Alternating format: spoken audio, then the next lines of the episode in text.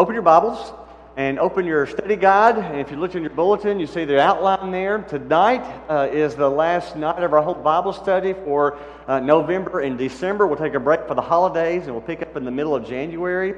Uh, we try to put that uh, insert in there. Even if you're not part of a group, you can still take that home and, and do that study with your family or, or by yourself to go a little bit deeper with the study. Also, each week I try to create uh, an outline uh, don't have to fill that out. Uh, even if you do nothing with it, sometimes it helps us to listen better. We retain more. I know I do if I write things down. And so uh, that's the reason that we do that. Uh, we know that you don't have to fill out a sermon outline to go to heaven. Um, but I did hear that if you get to heaven on Judgment Day, and they find out that you were one of those that took notes on the sermon, you get to go to the front of the line and you get a fast pass and get to ride all the coolest rides for all of eternity for filling out that sermon outline. Didn't you know that? Actually, it's not in the Bible, but people do say a lot of things that make you think it's in the Bible, but they're not. And it's so easy to believe when they say that. Maybe you heard about the guy who was pulled over for speeding. The officer, of course, asking officer asked for his driver's license. The man said, "I don't have one. It was revoked for reckless driving." So the officer said, Well, do you have your vehicle registration? And um, he said, Well, this is not my car. I stole it. He said, What do you mean you stole it? Wait a minute. I think it was in the glove box, the vehicle registration. I put my gun in there. You've got a gun in the glove box? And he said, Well, yeah. How else was I going to rob the bank? The money's in the trunk. Well, the officer had already radioed for backup, and he said, Well, you just wait right here for a moment. Backup came, and they frisked him, and sure enough, they found that he had a driver's license, and it wasn't revoked. They looked in the glove box, and they found his vehicle registration, had insurance, everything's up to date, and there was no gun. And then they looked in the trunk, and there's no money. All there was was a spare tire. And so the police sergeant went back to the guy, and he said, Wait a minute, my officer told me that that you didn't have a license and that you stole the car and that you had a gun and you had robbed a bank and you had the money in the trunk. And the guy said, Yeah. And I bet said, I was speeding too. okay, you've heard that one before. Look at your outline, and I'll put it on the screen as well. I want you to see this quote by Mark Twain. It ain't what you don't know that gets you into trouble, it's what you know for sure that just ain't so. It ain't what you know that gets you what gets you into trouble. It's what you know for sure that just ain't so. There's a lot of truth in that statement. Has anybody heard talk this week of fake news reports? Yeah. I mean, it's all the talk. What is true? And when I saw that quote this week, I thought, that is a quote for today. It's what you know for sure that just ain't so. And that's especially true, I think, when it comes to the Bible, because we know for sure many sayings or notions we've heard all of our life, we've repeated them, that they're in the Bible, and yet they're not. Or are they in the Bible? What's the book, chapter, and verse? Where do you find in the Bible the following phrases? God helps those who helps themselves. Is that in the Bible? It is. First Americans, 1776. Or what about this one? Cleanliness is next to godliness. Is that in the Bible? It's not. We all know popular sayings. We've cliches that maybe fit well on a bumper sticker, maybe you've seen them on Pinterest, or maybe a refrigerator magnet. And they're given the weight of Scripture, but they're not really in the Bible. They're not Scripture. In fact, some of them are not just not in the Bible, some of them are unbiblical. And that's where it can become a little dangerous. In 1999, there was a massive earthquake in the country of Turkey. One prominent village was completely decimated. One of the stories that came out of that horrible situation was that 30 years before, the Turkish government had warned the leaders that their town was built, was situated right on a major fault line and that they needed to relocate the town. As bad as that would be, all their science showed that that was a major fault line. Well, the city leaders didn't want to hear that. And so they met rather confidentially in a, their own assembly and they decided to redraw the geological map. And they moved all the fault lines over just a bit so that the city was no longer on a fault line. So that all was well and good. Like some wishful thinking, it was all well and good for a while. People had peace, people prospered, the city did well, real estate value went up, but all of that stopped when the earthquake hit. Truth will always reveal where the lines need to be drawn. You can believe something to be true, but then when you discover it's not true, it can be devastating. I want you to get this. Sounds true. Sounds true will not set you free.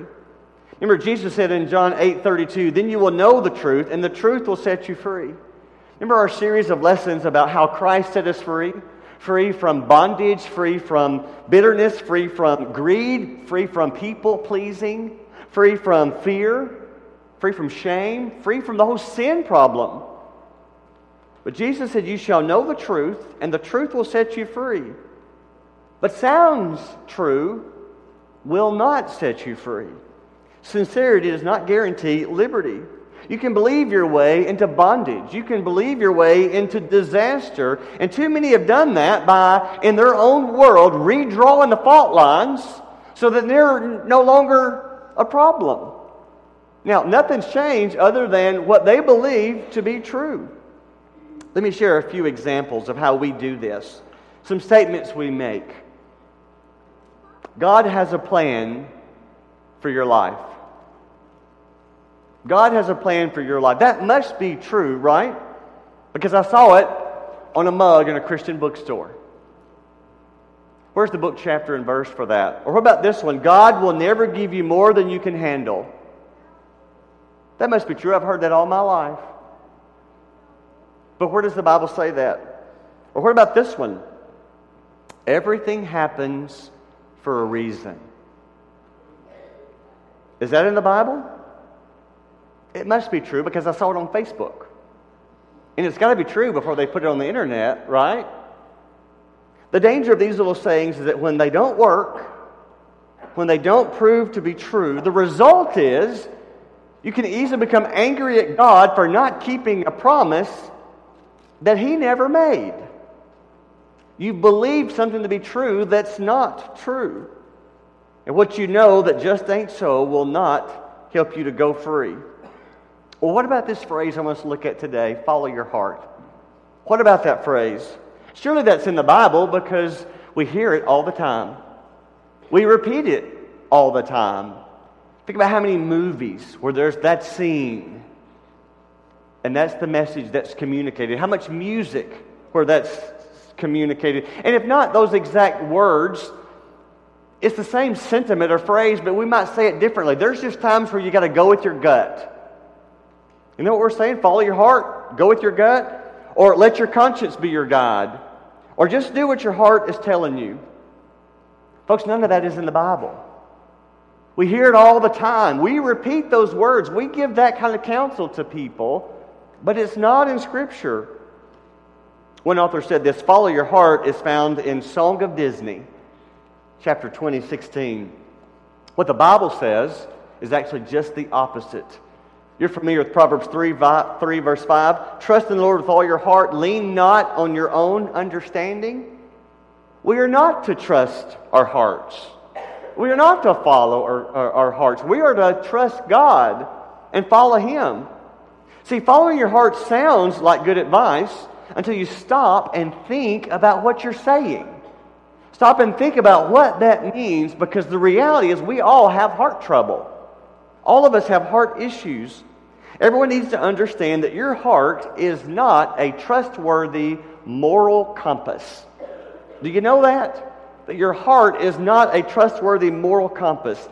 Behind that, that phrase, no matter how we word it, behind saying follow your heart lies the assumption that it will always take you to the right place if you have the courage to follow through.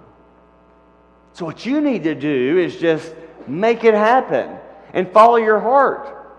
But the mistaken assumption behind that is that deep within us, in our heart, is the right decision, is the right choice, that we know what is right, that we all that our heart always knows what is right. We underestimate our capacity to overestimate ourselves. Let me say that again. We underestimate our capacity to overestimate ourselves. Now, there's nothing wrong with thinking you're smart. There's nothing wrong with a healthy self esteem, a good self image. In fact, that can be really good. It's good to believe in yourself. But we tend to overestimate ourselves. Those limits were pushed a couple of years ago. There was a dating site called OK Cupid. Raise your hand if you've ever been on there. No, don't raise your hand if you've ever been on there. OK Cupid is a website, and, and they did this. You know, they ask the questions and you answer them to kind of find out how compatible you are with your would be, you know, that next connection. And one of the questions they ask is this Are you a genius? Are you a genius? Now, according to their um, OK Cupid's blogger, Christian Rudder, said two in five people, and nearly half of men, said yes. Isn't that something? That means uh, some of you women are going, mm-hmm. No, no. Two in five people on average, half of the men said yes. Rudder said that's two out of five think they are one in a thousand. But where did he get the one in a thousand? How do we know a genius is one in a thousand? See, all those numbers are kind of arbitrary, you know, just how do you, how do you determine that? But even if you go to some of the most high IQ societies like, like Mensa, usually there to be a part of that group, you have to be in the, uh, the 98th or 99th percentile meaning one in a hundred. So there's something seriously wrong when 50% of the men alive think they are a genius. I know you're, you're, you're, giggling at that because you know how absurd that is. But again, I make the point we underestimate our capacity to overestimate ourselves.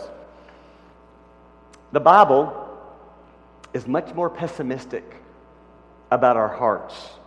Look at Jeremiah 17, verse 9. The heart is deceitful above all things and beyond cure. Who can understand it?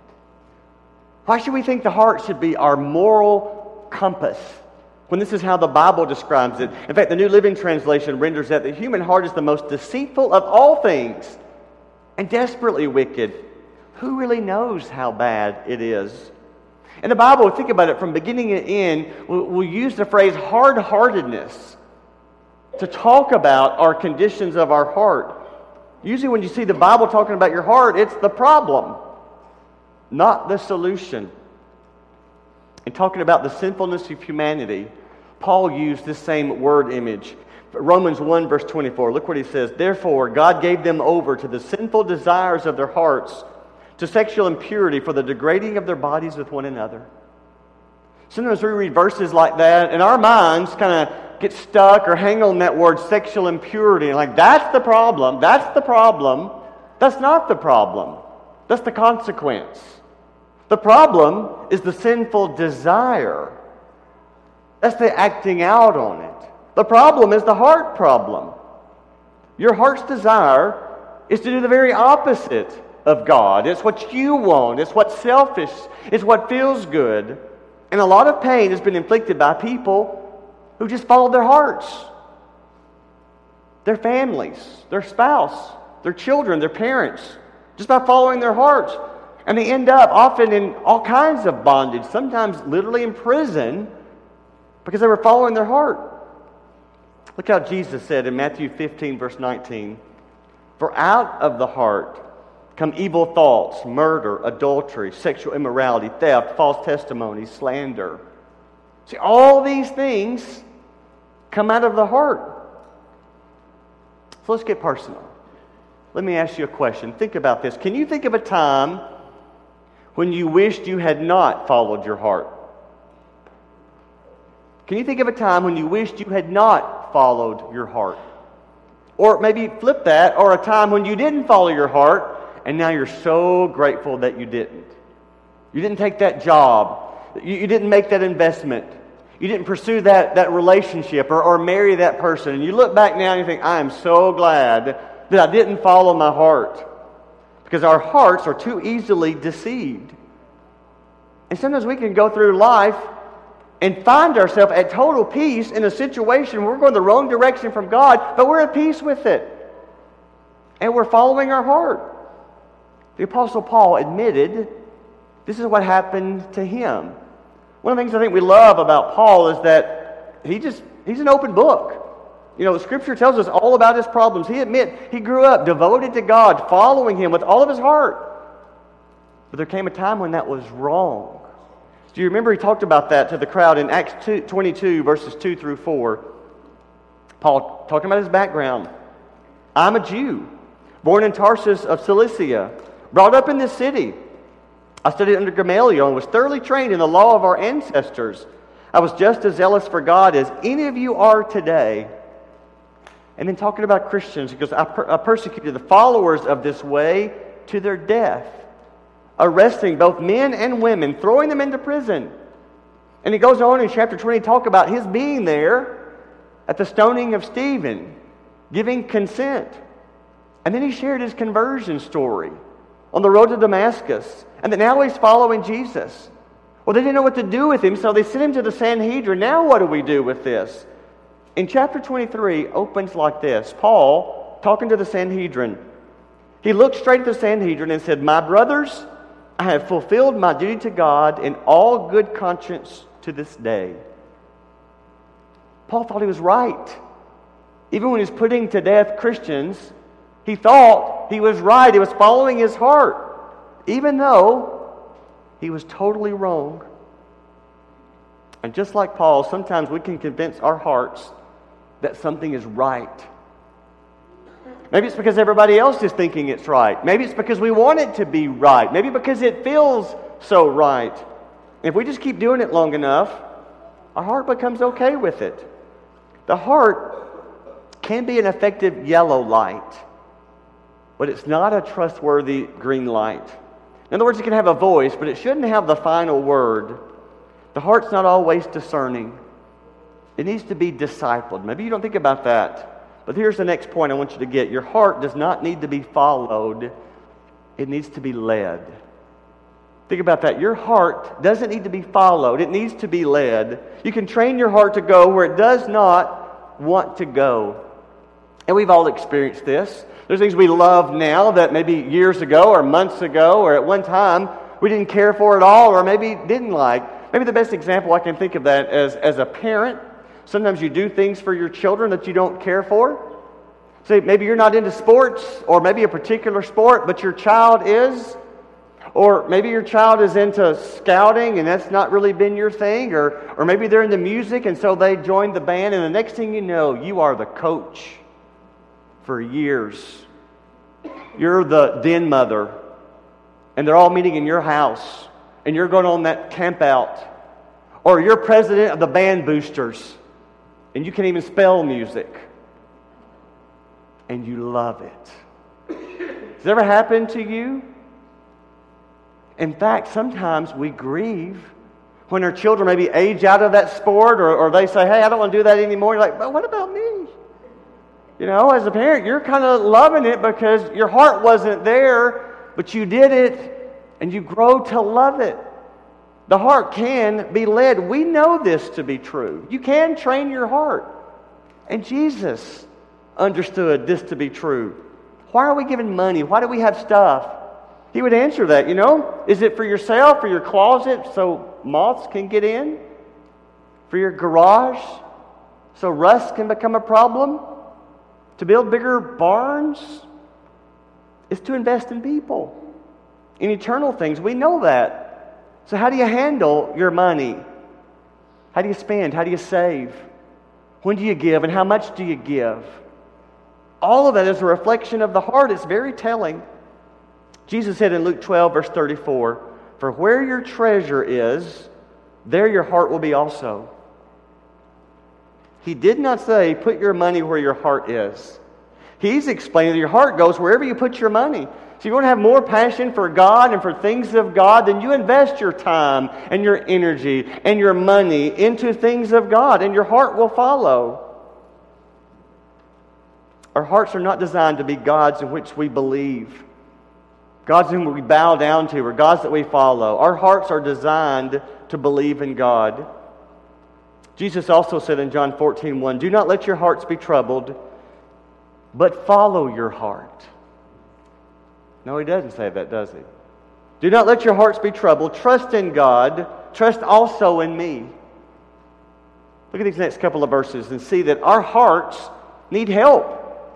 David, in his prayer to God in Psalm 51, verse 10, create in me a clean heart, O God, and renew a right spirit within me. And then Psalm 119, verse 11, a little bit of the answer of how, how that can happen. I've stored up your word in my heart that I might not sin against you. And then Proverbs 4:23, above all else, guard your heart, for everything you do flows from it.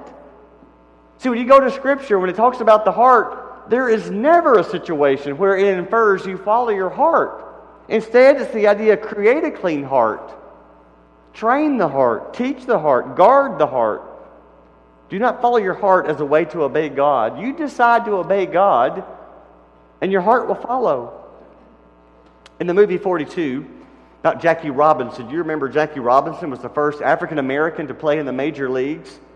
Harrison Ford is the lead there. He's uh, Rickey, who wants to take that big step, and he knows what that means to bring someone of color never been done before. It wouldn't be easy to be major opposition.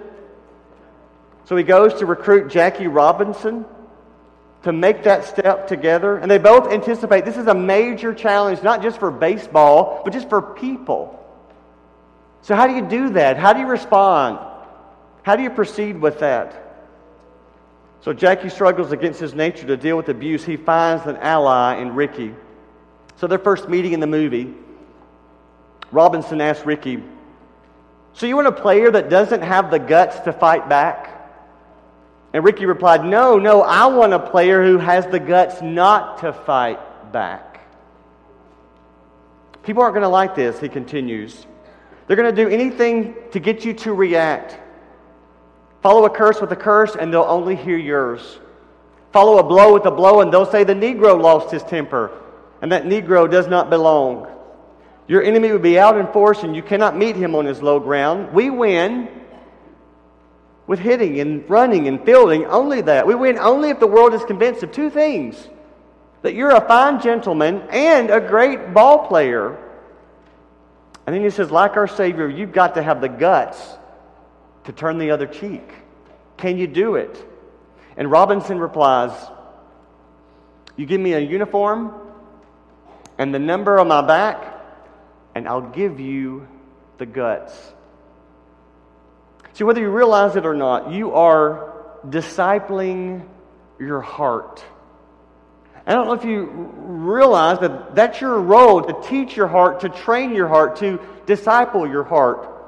You know, West Seventh, we're, we're striving to be completely committed followers of Jesus, discipling, equipping, serving, loving, and discipling. It starts with our own hearts. Teach your heart what's right. Teach your heart what the Bible says. Teach your heart what it means to follow Jesus. So, how are you leading your heart? Well, here's the last point I want you to get. The heart does not tell us what is right, Jesus does. So, that's why you don't follow your heart. Now, right now, maybe some of you are thinking about an area of your life where Jesus has called you to make a change, but your heart will stall because there's a battle going on. But follow your heart is not in the Bible. The Bible will teach you to follow Jesus with all your heart. That's what we are to do. So don't wait on your heart. You lead your heart. And Jesus knows how hard it is to go against your heart. Because he will challenge you to forgive that person, and you don't feel like it. You don't want to.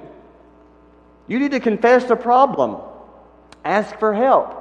But your heart is full of pride, and it'll say no. The Bible will teach you to love that person. But your heart can't help but see they are so unlovable and even don't deserve it. Ask Jesus, help you train your heart, to disciple your heart, because our hearts are fickle. Sometimes they're hard, hot, sometimes they're cold. Sometimes they have the right answer, sometimes it's the totally wrong answer. That's why you can't trust it. I wrote the phrase as I was putting this together prone to wonder. And it made me think of a song. It's like an oldie but goodie. Sometimes I'll share the lyrics of a song. Maybe it's a new one that's just out. But I want to share the words of a song that's been around a long time, an oldie but goodie. Come, thou fount of every blessing. Probably familiar with the tune. Least it because of the word Ebenezer. Remember, that's, the, that's every time you sing it, like, what is that again? Oh, that's the stone of help. That's what that is. And then you're going to forget the next time you're singing. You go, what is that again? Well, this is that, that song. But there's another word in one chorus. Well, I'm going to read to you. I want you to see it on the screen. Fetter. What's a fetter? A fetter is like a chain or a shackle. Look at these words by Robert Robinson. Oh, to grace, how great a debtor, daily I'm constrained to be. Let thy goodness, like a fetter, like a chain, bind my wandering heart to thee. Folks, this is not some antiquated song.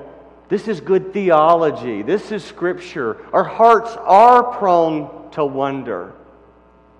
When you say, Create in me a clean heart, O God, that's what he's saying in this song, and that's why we sing. Look at how he continues prone to wonder. Lord, I feel it. I know myself. I can be that way, prone to leave the God I love. Here's my heart. Oh, take and seal it. I can't trust it. God, I'm going to give it to you. Seal it for thy courts above. This is our invitation song. And I want you to think about your heart. And maybe for you, this song can be a prayer just to, to reaffirm your faith in God and not your faith in your heart. And so when we get to this line, it can be your prayer to God. Or if today you're ready to confess that Jesus is Lord and have your sins washed away in baptism, we always have the water ready. Won't you come as we stand and sing to encourage?